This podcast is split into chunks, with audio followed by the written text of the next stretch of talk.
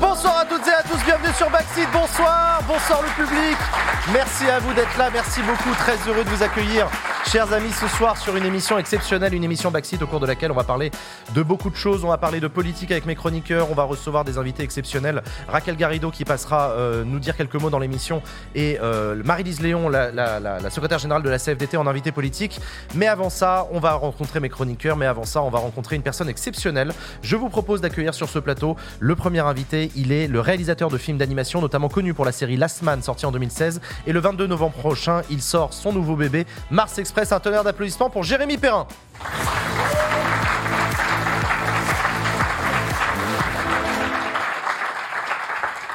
Salut Jérémy, Salut merci d'avoir accepté de venir sur Backseat. bah, Merci de m'inviter. Très content de très content de t'accueillir. Tu vois, tu es, je le disais, tu es surtout connu pour euh, jusque-là dans des séries, The Last Mask, Crazy Young également. Ouais. Euh, comment est-ce qu'on peut qualifier ton, ton travail? Tu es un réalisateur de films d'animation?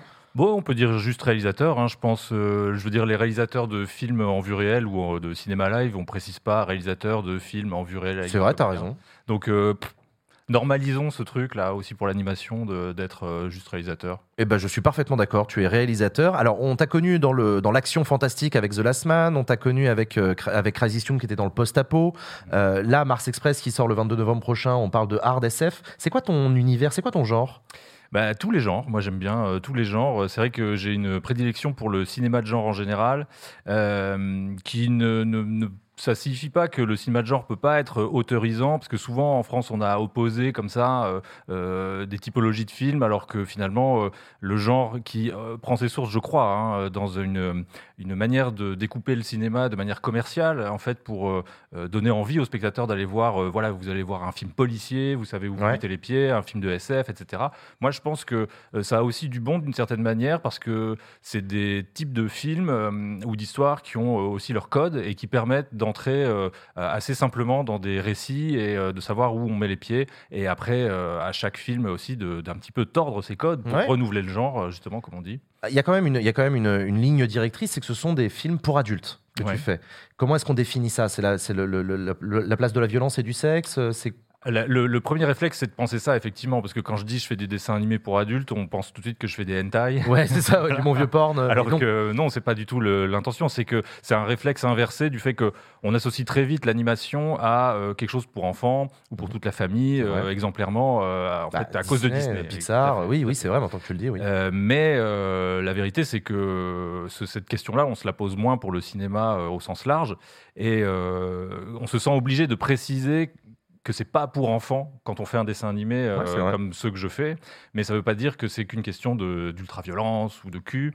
Non, non, c'est aussi des histoires de thématiques euh, et de, aussi de, de mise en scène. Euh, c'est vrai que quand on fait un dessin animé à destination d'un public plus mûr, on peut utiliser des codes de mise en scène plus sophistiqués que parfois on peut nous reprocher euh, quand on les utilise dans l'animation pour enfants. On va nous dire ah les enfants vont pas comprendre ça. Alors moi je pense en plus que les enfants ont une perception des choses euh, assez élaborée, qu'ils peuvent très bien comprendre tout un tas de, de- de systèmes euh, Ouais, d'images.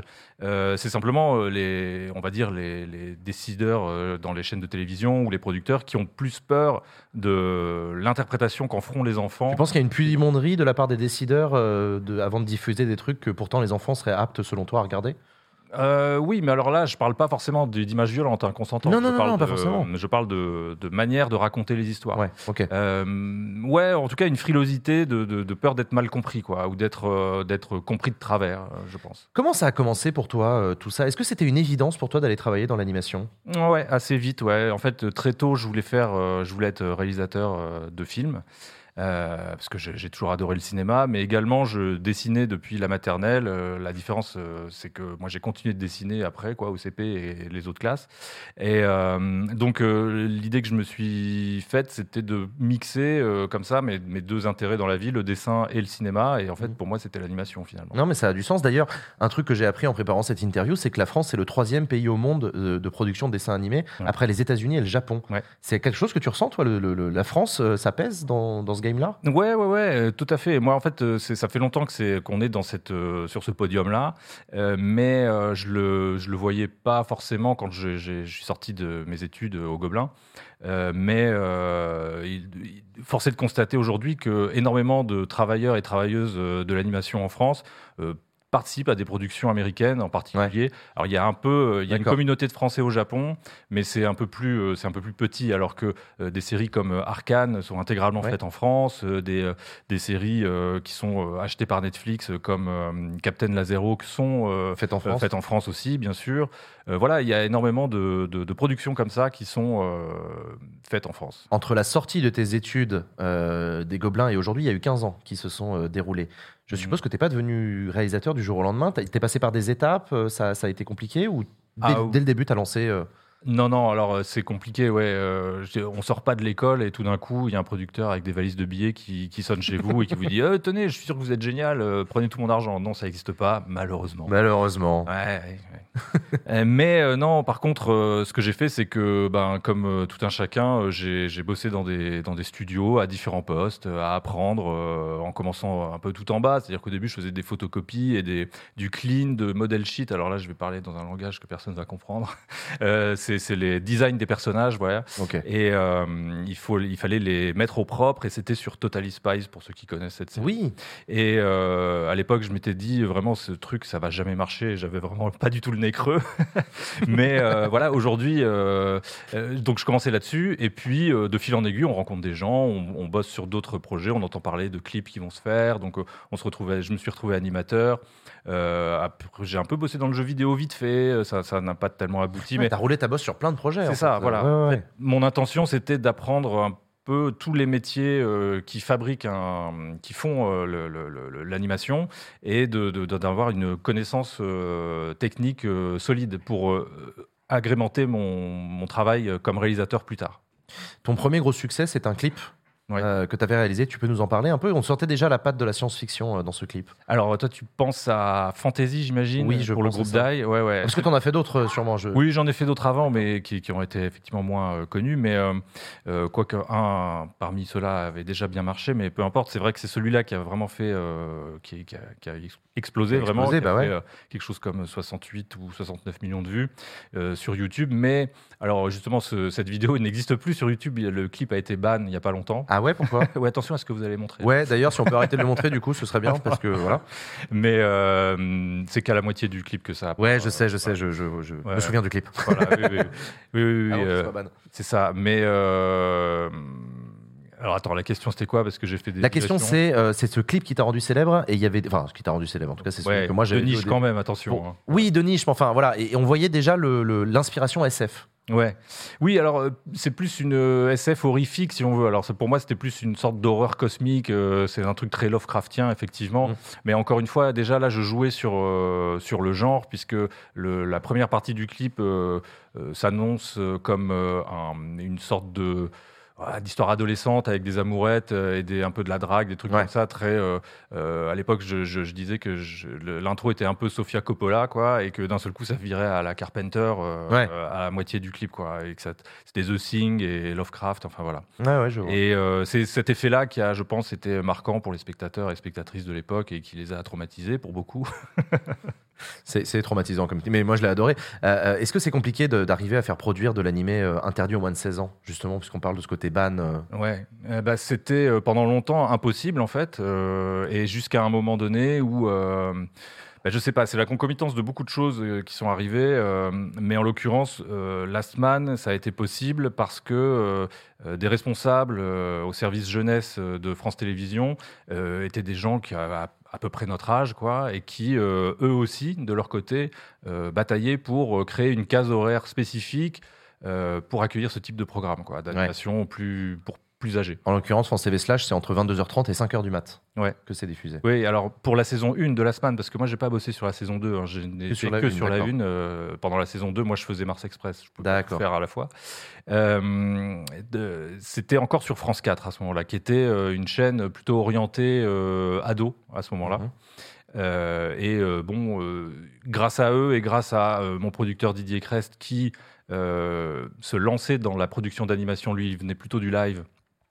Il, est, il est un peu parti la fleur au fusil, c'est-à-dire qu'il n'était pas comme un producteur d'animation qui est déjà, comment dire, qui s'est déjà retrouvé face à plein de refus sur ce Mm. type de projet, il, il y allait un peu plus innocemment en se disant bah si pourquoi on pourrait pas faire ça? Et moi je lui ai rien dit je fais oui oui bien sûr Oui, oui, très bonne idée. oui, allez-y. hein. Et, et en fait, c'est comme ça que ça s'est fait, hein, aussi par un concours de circonstances, que euh, Bah, tant mieux. chez France Télévisions, il y avait une oreille attentive à ça et, euh, Écoute, tant et mieux. le projet leur a plu. On est toujours avec toi, euh, Jérémy Perrin. Donc, tu es le réalisateur de ton premier long métrage qui sort le 22 novembre prochain, qui s'appelle Mars Express. Je vous propose qu'on regarde la bande-annonce et on se retrouve juste après pour en parler.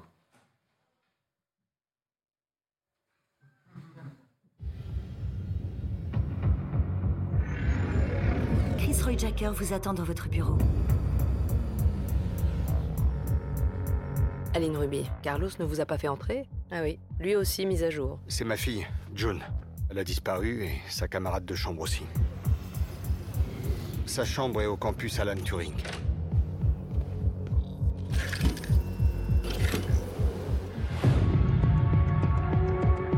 Mode sobriété activé. Ouais, ouais, ouais, désactivation. Elles ont disparu ensemble. Qu'est-ce qu'elles pouvaient avoir en commun? Le proviseur, il va vous montrer l'enregistrement.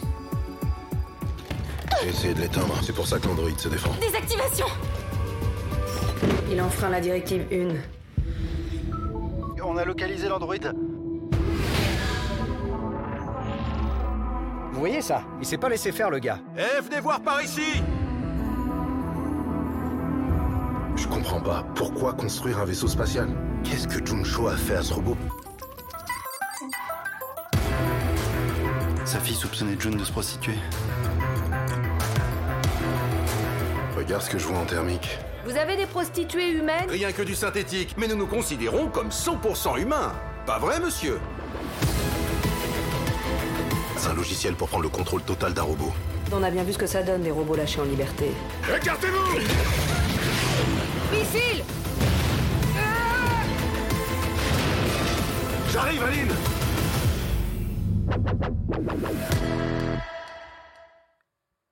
Et on est toujours du coup sur ce plateau de Backseat avec Jérémy Perrin, donc le réalisateur de, cette, euh, de ce long métrage. Donc euh, pour résumer, on est en 2200 sur Mars.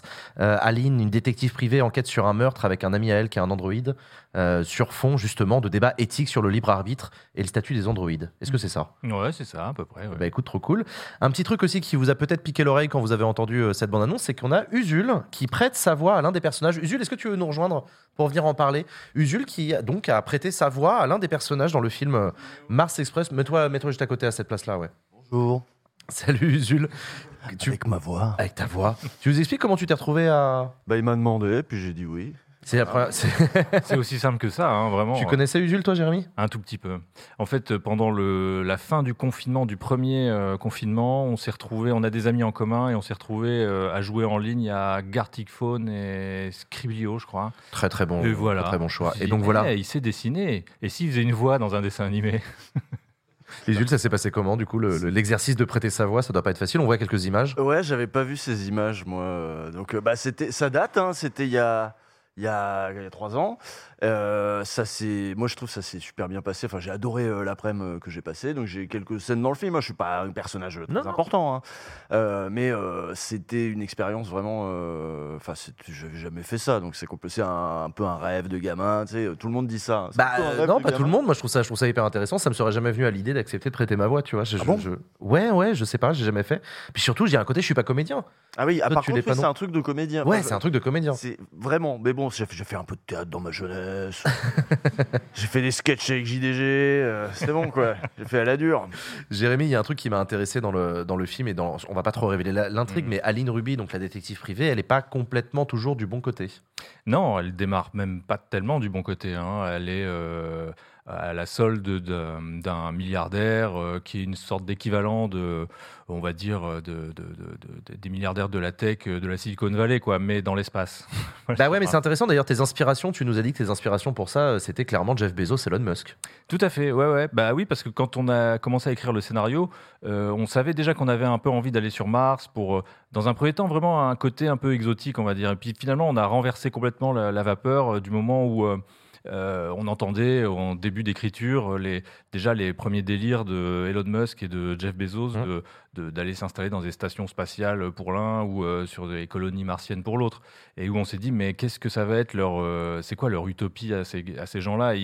Tout ce qu'ils souhaitent, c'est d'être euh, des sociétés extra-étatiques qui essayent de s'arranger pour que les, justement les, États, que ce soit en Europe, aux États-Unis et partout, les laissent tranquilles à faire ce qu'ils ont envie. Quoi. Donc on- voilà, on s'est dit, mais ils sont en train de nous recréer une espèce de de- d'ambiance cyberpunk. Là, c'est ça, leur rêve, c'est une espèce de, de vieille dystopie à l'ancienne des années 80. Euh, donc, on est parti là-dessus, quoi. Et tu as entendu la chronique de Vincent tout à l'heure sur euh, les, les questionnements éthiques autour de l'int- de l'intelligence artificielle. Euh, Toi, c'est pas quelque chose que tu utilises, l'intelligence artificielle, dans ton travail? Non, on l'a pas utilisé parce que euh, bon, il faut dire que ce film, on a pris 5 ans et demi à le faire, hein, donc euh, on, est, on l'a commencé il y a 6 ans.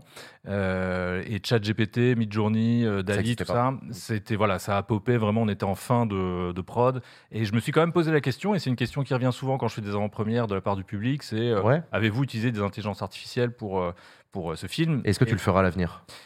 Bah, ça dépend du contexte. Euh, Je dirais, là, il y a une séquence du film où, euh, qui, qui pouvait s'y prêter, euh, mais parce que ça aurait eu du sens euh, vraiment pour le film. Mais sinon, je sais pas, c'est particulier. Je pense que j'ai- j'ai pas d'avis totalement arrêté sur l'outil.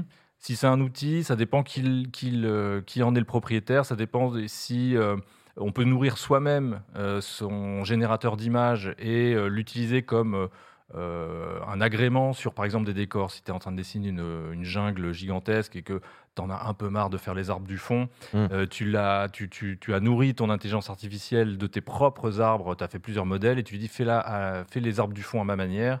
C'est peut-être un gain de temps. Mais D'accord, ok. mais même là, je pense que là où ça a l'air d'être intéressant, je pense que les producteurs et les productions profiteraient de ce gain de temps pour continuer toujours de resserrer les, les temps de prod et malgré Ouais. tout. euh, Ouais, bah, fais ça plus vite, t'as bah voilà, c'est truc ça. bien, là. ouais, ouais. Ouais, non, Donc, mais euh, c'est- non, mais c'est- compliqué. Et ce qui est intéressant, c'est que justement, le film Mars Express s'interroge sur l'éthique Mhm. euh, de l'informatique, de la robotisation des androïdes. Et donc, c'est, ça, ça vient toucher très directement. C'est, c'est vrai que tu as beaucoup de questions, des gens t'interrogent beaucoup là-dessus? Euh, oui, oui, c'est ça, sur euh, le- le- le- la question de l'humanité des machines, des robots, euh, sur euh, l'angle politique plutôt du optimiste, film. pessimiste Moi, je pense qu'il y a, y, y tout intérêt à légiférer le plus tôt possible, effectivement. Alors, ça a un peu commencé, mais c'est toujours un peu timide, j'ai l'impression, parce qu'il faut quand même essayer de se projeter. C'est compliqué de- de- d'imaginer ce que ça va donner pour de vrai. Nous, dans le film, on est à un stade où les, les robots sont au-delà, bien au-delà de ce Mm. qu'on a actuellement. C'est-à-dire qu'ils sont déjà sensibles, ils ont déjà euh, des émotions, etc. Donc, euh, euh, le film a plutôt tendance à prendre parti pour eux, mais, mais parce que c'est un contexte spécifique. Eh ben écoute, c'est super impressionnant. Merci beaucoup, Jérémy Perrin, d'avoir accepté notre invitation sur le plateau de Backseat. Donc je rappelle Mars Express à découvrir à partir du 22 novembre prochain dans votre cinéma. On va marquer une petite pause avec un générique et on va continuer sur l'émission Backseat. Merci beaucoup. Un tonnerre d'applaudissements pour Jérémy Perrin. Merci, merci beaucoup.